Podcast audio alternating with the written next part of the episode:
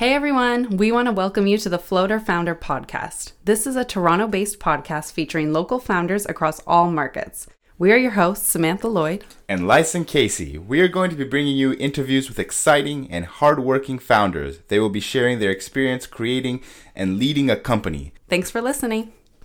Hi, everyone. You're here with Floater Founder. I'm your host, Samantha Lloyd, here with my co host, Lyson Casey. And today we have the pleasure of interviewing the co founders of Founded, Derek Hopfner and Shane Murphy. And they're going to tell us what is Founded. Absolutely. We're really happy to be here today. Yeah, thanks for having us. So, Founded is a legal automation platform that makes it really easy for entrepreneurs to start, build, and grow their business. Uh, we're now operational in Ontario, British Columbia, and Alberta, and we've helped uh, thousands of entrepreneurs start their companies and really excited about seeing them grow and uh, kind of help out the economy in terms of really growing small businesses in general.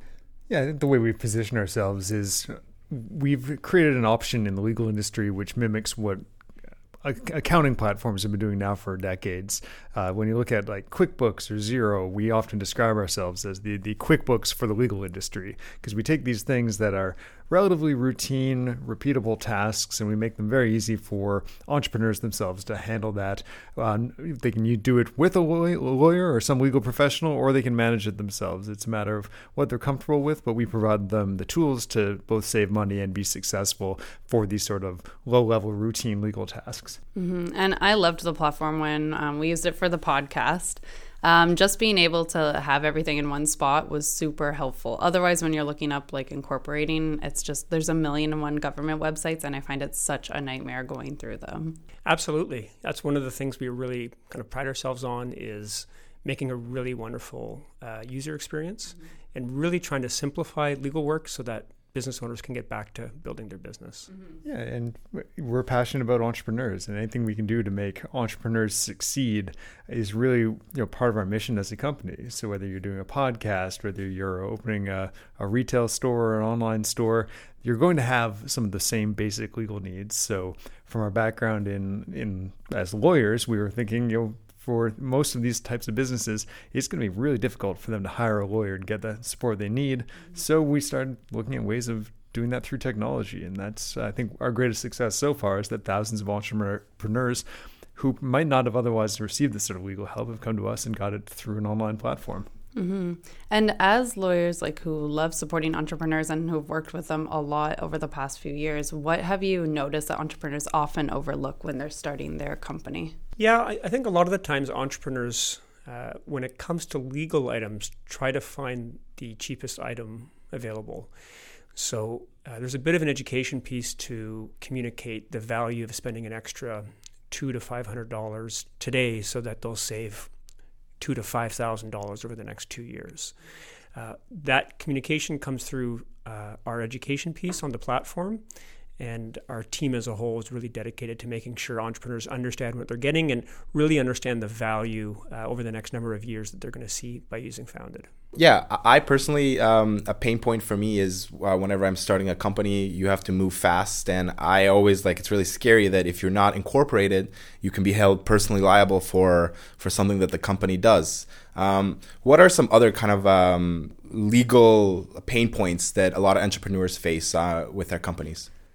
Yeah, it's a tough question to, to answer because there's there's so many ways that might be diff- different for different businesses. But I'll throw out one common thing we see in especially companies with a technology focus or a technology component to their business is just no thought given to the the intellectual property, which in a, a tech-driven business is pretty much the substance of your business. You know, intellectual property is your bread and butter, whether you like it or not. If that's not the top of mind, but thinking about you know, who created your intellectual property and how is it documented? And uh, you know how can you protect that and protect the value of that intellectual property? So things as simple as you hire employees who are building software building designs logos whatever your, your employees are doing for you taking that extra step of making sure that that intellectual property is owned by the business and there, you won't be subject to a claim five ten years down the in the future once your business has grown and become successful, you don't want these people coming back and saying, wait a minute, I never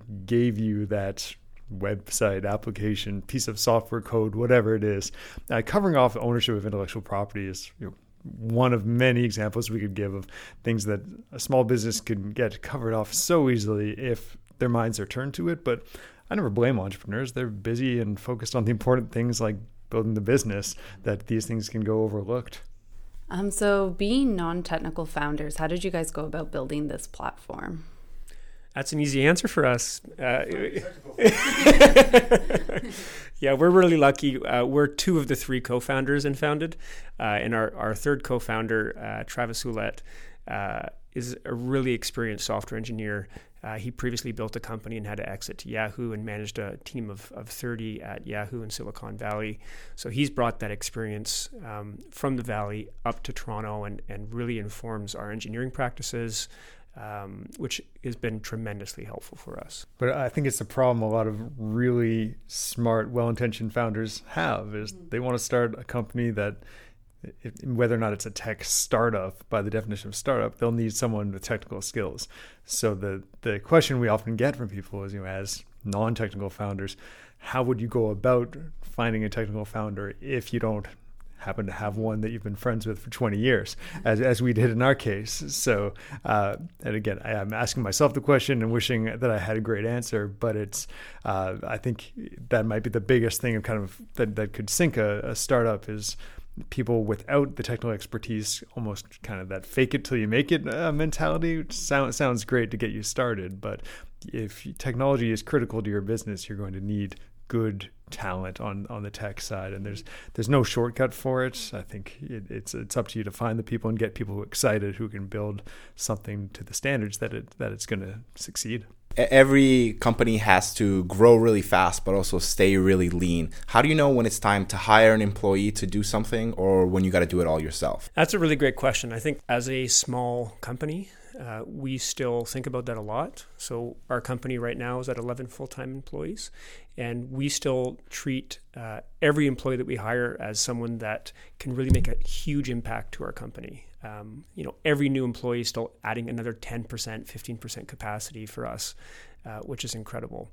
Uh, as a founder, I think you need to balance that. You need to look at your bank account uh, and understand where you have room to grow oftentimes when you're starting a company, you just want to reinvest everything back into the business. So then it's understanding what will provide the most value to your company, uh, both on the short and medium term. And there are examples of early stage startups doing almost vanity hiring, um, for lack of a better term. But and and we're not uh, immune from that. I think we hired, uh, we we made some strategically misinformed hires at certain stages, filling needs that we didn't really have.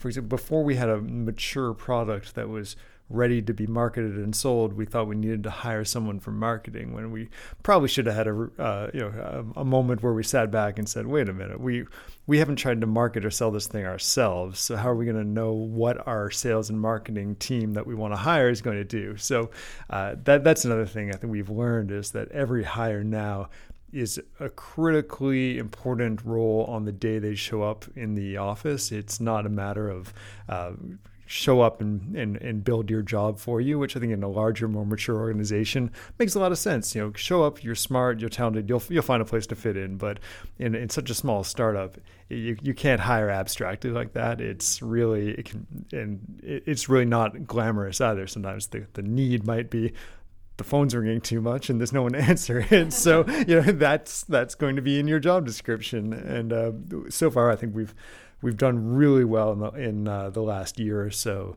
uh, of hiring for those roles and, and also not compromising on people who have been exceptionally driven and uh, and have made the contribution to the organization right away. I think you can get the sense that we like our team a lot. Yeah. Yeah. yeah, I mean, uh, a startup can grow super fast and it can a lot of times take over your life. So, how do you find the right balance uh, between like your personal life and your business? I don't have a great answer for that. Um, I think it's hard as a founder to uh, separate things. I think it's important to take steps to separate uh, your business from your personal life or just giving yourself space. One thing that I do that uh, I find help is just be physically active, whether that's running or going to the gym uh, or biking, things like that. So I think just taking a moment to be outside uh, is is really important, and I found that to be valuable for me. Yeah, I think it's an, it's an ongoing struggle always. Uh, previously in my life as a corporate lawyer, it was also a, a challenge and a culture around the industry which uh, didn't value people's personal lives or their personal time very much. So I think trying to go back to that and remember there were very unhealthy things about that job. And even though now this is my job that I've created for myself through a startup, there's certain patterns and, and habits you get from other unhealthy industries that you don't want to repeat. So I'm always trying to think about, you know, what really needs to get done, what are the priorities, what what's going to have an impact, rather than simply looking for things to do because you think in the back of your mind, as a startup founder, I should always be doing things. Trying to be a little more focused and strategic is a, a skill I'm hoping to get better at over time, but I think that's part of the key. Yeah, and I, I think too when you have uh, a, a group around you of other co-owners of the company, and if you have that open relationship, you can learn a lot and, and have a, transparency where um, you can ask for help. You can uh, you can also uh, really try to create a culture where uh, there's an openness and, and people feel free and uh, to communicate where people need to hold back or um, people need to do certain things. So I think we've done a really good job uh, with our company of keeping that open relationship, and I think it stems from the fact that the three co-founders, uh, we've all been friends for over 20 years, and uh, that that's key. And kind of tying it back to what we were talking about before with having a technical co-founder. You know, having a technical co-founder is key, but also making sure that you're able to uh, work really well together, both during great times as well as very difficult times, is is super important. Yeah, we've got a sort of un- unusual three-way 20-year friendship between the three founders. Uh, we've all known each other and, and separately friends and friends together for a long time. So we've got a lot of personal history to draw upon. We know each other very well.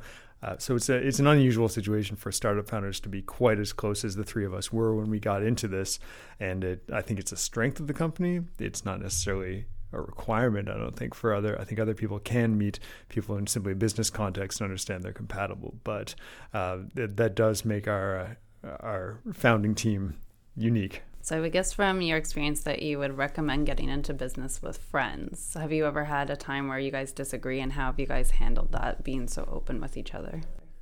I think we disagree on a, a weekly basis. It'll be a terrible day when that happens. No, we, um, we, we, we disagree constantly. I think we disagree almost intentionally in a way to make sure that we're not um, blinding ourselves to contrary points of view.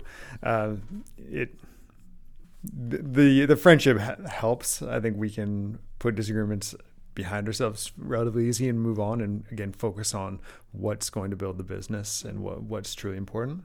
And did the three of you also co-found Law Scout before this? Yeah, Law was our first stab at a startup in a way. I, I, like to think of it as the MVP or you know, minimal viable product of our legal tech startup idea. It was thrown together quite quickly. Uh, Derek and I had just left our jobs as full time lawyers, and we wanted to put something in the market to learn about you know, how are people acquiring legal services, what sort of demand and tolerance is there for doing things online. So Law Scout was like, uh, in short terms, kind of like Uber for lawyers. We had a roster of lawyers and a menu of things you could get them to, to do. You selected from the menu the service you wanted, and then you were assigned a lawyer who would do that at a specific cost.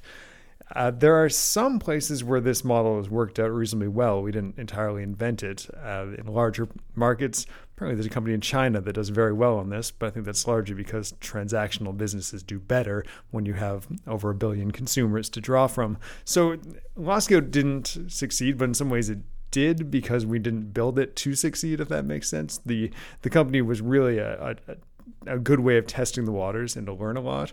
And we learned enough from operating Law for about 18 months that we knew there's a lot of small businesses looking for legal services. They want to do it online. And a lot of the time, their questions start before day one of the business when they're still planning it out. They think, I need some guidance. I need some help on the legal side. I don't know where to go. And we thought, knowing what lawyers were actually doing, it was repeatable. It was kind of uh, systematic and logic driven, so we could build out software that did it very well. So I don't know if we would have got where we ended up without doing Law Scout, but Law Scout was uh, an interesting way for us to figure out some real basic lessons on running a uh, running a startup. We I think we learned a ton, and and and we we really learned a lot around uh, pricing, uh, around subscriptions, and around acquiring and retaining customers, and that really informed the way we built Founded and I think that's a really good way to think about starting a business, actually, is to have a reasonably good understanding of how you expect to charge your end customer. And the reason why I say that is because it'll inform where you uh, put development time into the product. So if it's something where you imagine the end consumer um, to be a small business and the uh, total cost per year to be maybe something under one or two thousand dollars, then you're going to build the product in a certain way where it's really easy to um, onboard your business and it's really easy to get set up quickly and uh, there's not much required from the sales team. But if you have a product where you know the annual cost is going to be in the six figures, then you actually don't need to worry as much about how you're going to onboard the business because you're going to have sales reps who are in charge of that and can take a more hand-holding approach. And then you might take extra time into other portions of the product. So I think that was one of the really key things that we learned with with Law Scout is you know how can we position uh, the platform to succeed from a business perspective as well as from a product perspective. Mm-hmm. Yeah, it's interesting that it basically gave you the right insights into how to build your next company. Networking too was remarkable. The second we started it, people were curious about what we are doing, curious about what our ideas were for this business. So we met a lot of really key people um, before Founded existed, even though Founded is much more our, our long term goal for a sustainable business. But uh, you know, we even met our eventual early stage investors when we were operating Law Scout, and they weren't deterred by the fact we were doing Law Scout. They would have been much more concerned if we were sitting back meditating all day waiting for a good idea to come by. We, we were out there we were selling something we were meeting with with users. Uh, that that's what made them uh, kind of gave them the assurances that we were the type of people that could build a real business. Uh, so uh, I, I, don't look back uh, on Law Scout uh, with anything except like what an interesting learning experience it was um, and at the end of the day it's it's the same business there's the same three founders who were running it we we rebranded, drastically pivoted, but I don't. Again, I don't. I don't think there was a way to the end goal without that that original uh, start. So uh, it was it was critical to getting us here. Yeah, that's really awesome. And do you want to talk about um, getting early stage investors or advisors and how that's impacted your company? Yeah, well, we can even break up the two. Uh, that distinction between advisors and, and investors. Uh, well, I'll talk maybe advisors, and Derek can switch over to talking about how we how we found uh, early stage investors. But uh, advisors, I think you might think you might you need someone with more of a, a formal role who's going to come in and uh, give you this wisdom. But and, and, we did have a few people who would say, "Oh, I will I will advise you," and that, that that's fine and, and goes a certain amount of ways. But we actually I think did much better by just looking at people who we thought had succeeded in some way and you're just approaching them and telling them very honestly we're trying to build a company. We're not sure exactly where it's going. And someone give you good advice someone give you bad advice but we we listened with a very open mind at, at that time and I think there's almost another challenge as your business matures to to keep that open mind. I, I, almost feel like it was only four years ago, but we seemed so young and naive at the time. The way we would we would just hit up anybody and actually listen to them. And I I don't think we've listened to anybody in like the last you know 18 months or so around here except ourselves. But um, but but that that's it. The advisors that the best advisors were the, really the ones who would never say, "I am going to advise you." They're the ones who would uh, share war stories and and give objective advice to us without uh, any formal role. I, I think the other thing for early stage uh, entrepreneurs and, and founders is to look at other peers that are building businesses. I know we've all um, gone for individual coffees, all three founders with different founders um, and just picking their brains on how they decided to market their product in this fashion or how they built company culture this way. Um, I, you know, I was just on a call earlier this week with uh, an early stage founder that had those questions for us. So I think that's really important. And I think when you are early stage, those are the ones where you can really learn a lot because they've gone through it very recently. Mm-hmm. On the investor side of things, um, we've we haven't really accepted that much investment money. The um, way that we've approached it is is one investor actually came, uh, as Shane kind of hinted at, through our, our early uh, stages with Law Scout, um, became aware of us through that work. And then others are just involved with the industry, uh, the legal technology industry. And that's typical for an angel investor. I think if you're looking for an angel investor, and you, you don't have a mature business, you probably aren't making any money. Who's going to get excited enough to open their wallet and give you money? It's not going to be a professional strategic investor. They're going to look for metrics in which to invest uh, upon. The people who are going to get excited are the ones for us, for example, they said the legal industry desperately needs a change. I'm willing to throw money at you guys in the hope that it succeeds. Whether or not it was a, a safe financial bet for them was was second on their list. It was more they they wanted to drive change in something and they believed in it, and that's how we got the other ones excited. Although I think we should tell the story of, of how we found an angel investor through sure, LawScout. Okay, this is actually my, my, my, favorite story of LawScout is we you know like I said, it, our business model was connecting small business owners to lawyers, and we had one user, a, a, a guy who was young, first year out of university, starting his first startup.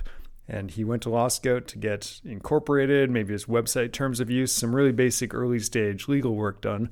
And he loved it. And he started telling people about it, including his father, who happened to be the CEO of an investment management company, and on the side was taking up angel investing as a bit of a hobby. So it was our user who was completely thrilled with the experience who then had the network, including his father, who could invest in us. And then uh, through that, it's how we found our angel investor. So it wasn't from us, you know, doing pitch competitions or you know trying to track down uh, prominent in- investors. It was from making a customer extremely satisfied and leveraging their networks without us even knowing it until we get the phone call from this guy saying, "Yeah, I heard about you through my son. Will you take my money?" And we, we said, "Yeah, sure. We, we, we accept money around here." so I, I, think that's uh, that was you know. there's a combination of luck and a combination of just good service, and I think those two things put together can uh, can do a lot for you. Yeah, that's a really unique story uh, for getting an investor. That's really funny. all right, you, you guys uh, talked about how you uh, all founded Law Scout together and how you worked at uh, corporate law before that. Can you talk a little bit more about your journeys and how it led you to found Founded? Yes. Um, despite our founding team having two lawyers, uh, it's actually the our, our CTO Travis that that was the impetus for starting something in the legal industry. So, uh, Travis in uh, 2013 was selling his company to Yahoo and hired a great law firm, but throughout that process, really wasn't understanding what was going on. You know, why did documents need to be faxed? Why were there five people on every conference call? Why was the bill so much money? And when he had these questions, he contacted his two close friends that were lawyers, saying, "Is this the way it really happens?" And we always told him, oh, absolutely. It sounds like they're doing the right job. so what he wanted to do was after he worked at Yahoo is, is he wanted to do something in law um, so that we could help him five years ago, right? If, if he had a service like Founded, um, that's what he really wanted. And, and that's where the idea came from, and that's where we really all kind of came on board. I think Shane and I both, after having practiced in law firms for the better part of five to seven years each, uh, we saw the need for change as well. You know, when we dealt with small and medium sized businesses, they didn't want to come to our offices anymore. They wanted to meet at coffee shops. They wanted to do things online. So this was in, you know, 2013, 14, uh, and 15. We started seeing that change uh, happening, and, and we're just going to see more of it happening. I think the last three to five months we have seen a huge amount of investment in legal tech. And I think we're starting to finally see that law is this industry that has huge potential that hasn't really been hit yet with not only technology, but an, a, a, fundamental shift in the business model. And that's what's coming. Um, and it's really exciting. And I think it's going to have the same kind of effects that we saw in fintech that people were really excited about over the last three or four years. Um, how do you go about building a platform and platform features that users actually want, and kind of like change that over time? And how do you develop pricing structures that are that it, it makes sense for people? Yeah, I'll start with pl- platform and features because I think it touches on something Derek just mentioned, and our with our founding team having effectively two subject area experts, the lawyers, and one person who had a very strong client experience. And I don't think you can build features in a platform without really thinking about it both ways. Probably primarily from the client side. I think you see a lot of founders who have subject area expertise and say, you know, I've been in this business for so long. I should, you know, innovate it, start a startup, whatever uh, the plan is, go solo. But once you turn it on the other the other way around and say, well, you know, what do my clients want? What you know, what does the end consumer view as important and unimportant? That I think is where, where we we achieve some success there by really looking at everything from uh, the client or the user experience first, and that has made our, our product even more unique because there's competitive or similar products out there that have designed it far too much thinking about oh well how do we make sure that everything works the way a lawyer exact wants it to work? And you know well, a lawyer has you know these forms or these buttons or you know this order of doing things. But when you flip that on the other side and say well you know how's the client going to be most assured that this is what they want. So I'm, I do not want to talk too specifically about legal because that would be uh, I'm talking about, trying to talk about something a lot more broad than that and just approaching these uh, anything product related primarily from the consumer's focus and making the the service provider or the professional viewpoint uh, adapt to that rather than making the user adapt to what the professional would think is is best or, or most compliant. You're leaving me the hard question with pricing now. yeah.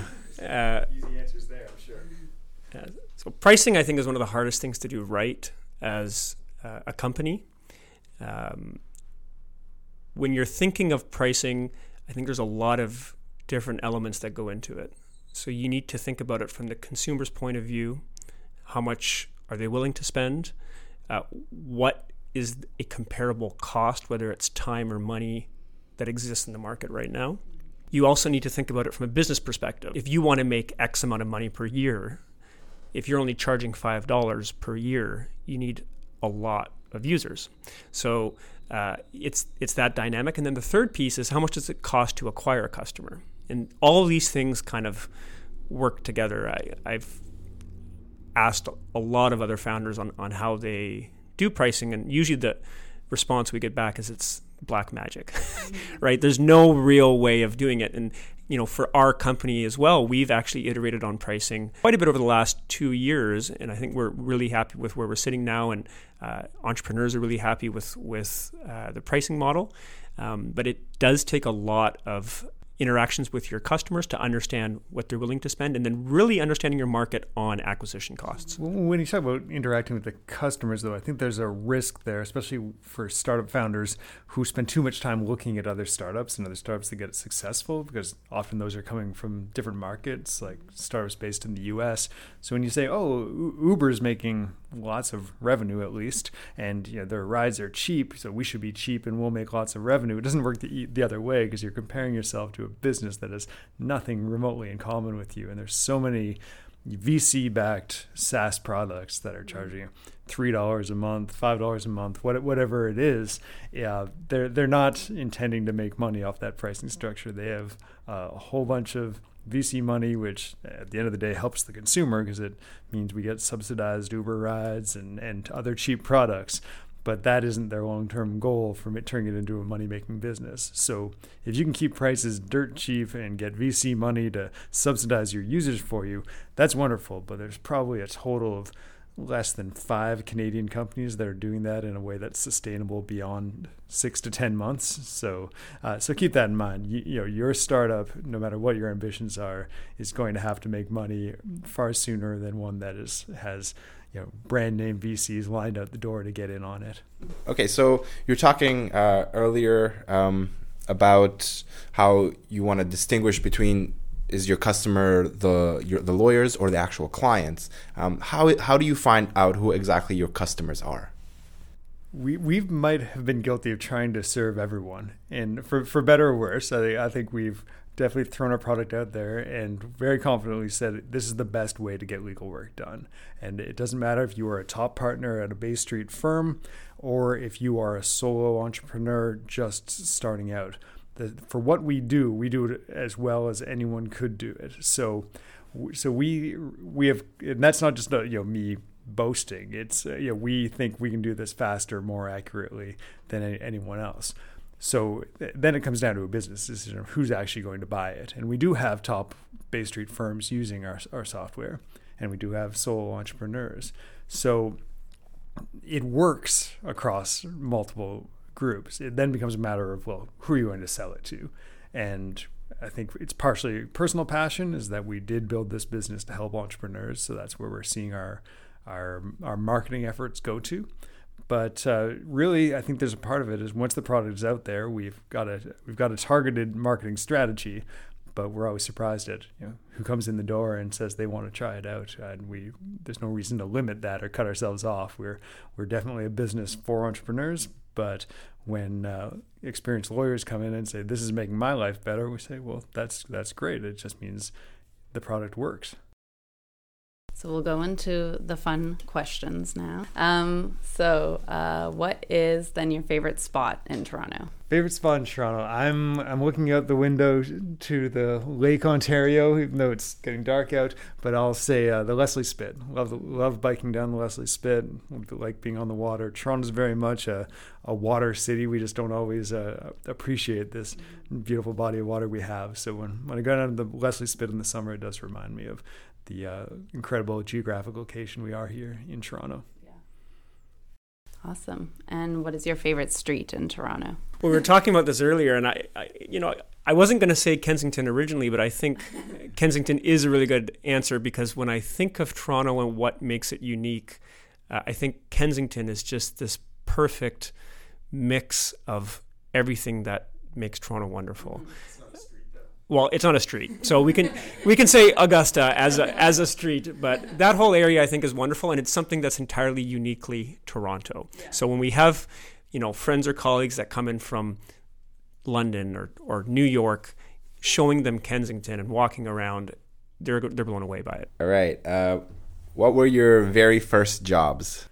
I did a lot of just like raking leaves, shoveling walks, mowing lawns from from really young age. Uh, I was always always doing that. I think that was my first entrepreneurial entrepreneurial endeavor. Yeah, I, I, delivered papers when I was I think in junior high, uh, and I also yeah, and then uh, I also did a lot of uh, refing or umpiring in sports. So whether it was umping baseball or refing soccer or hockey. Mm-hmm. I did a lot of that when I was when I was younger.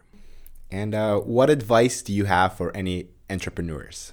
It's a little critical, but it's you know your idea is worthless, and uh, it's action that makes a difference. Uh, a lot of different people around the world can have the same idea, and it really comes down to the way you think about it from a business perspective, the way you interact with customers, and that's what makes the difference.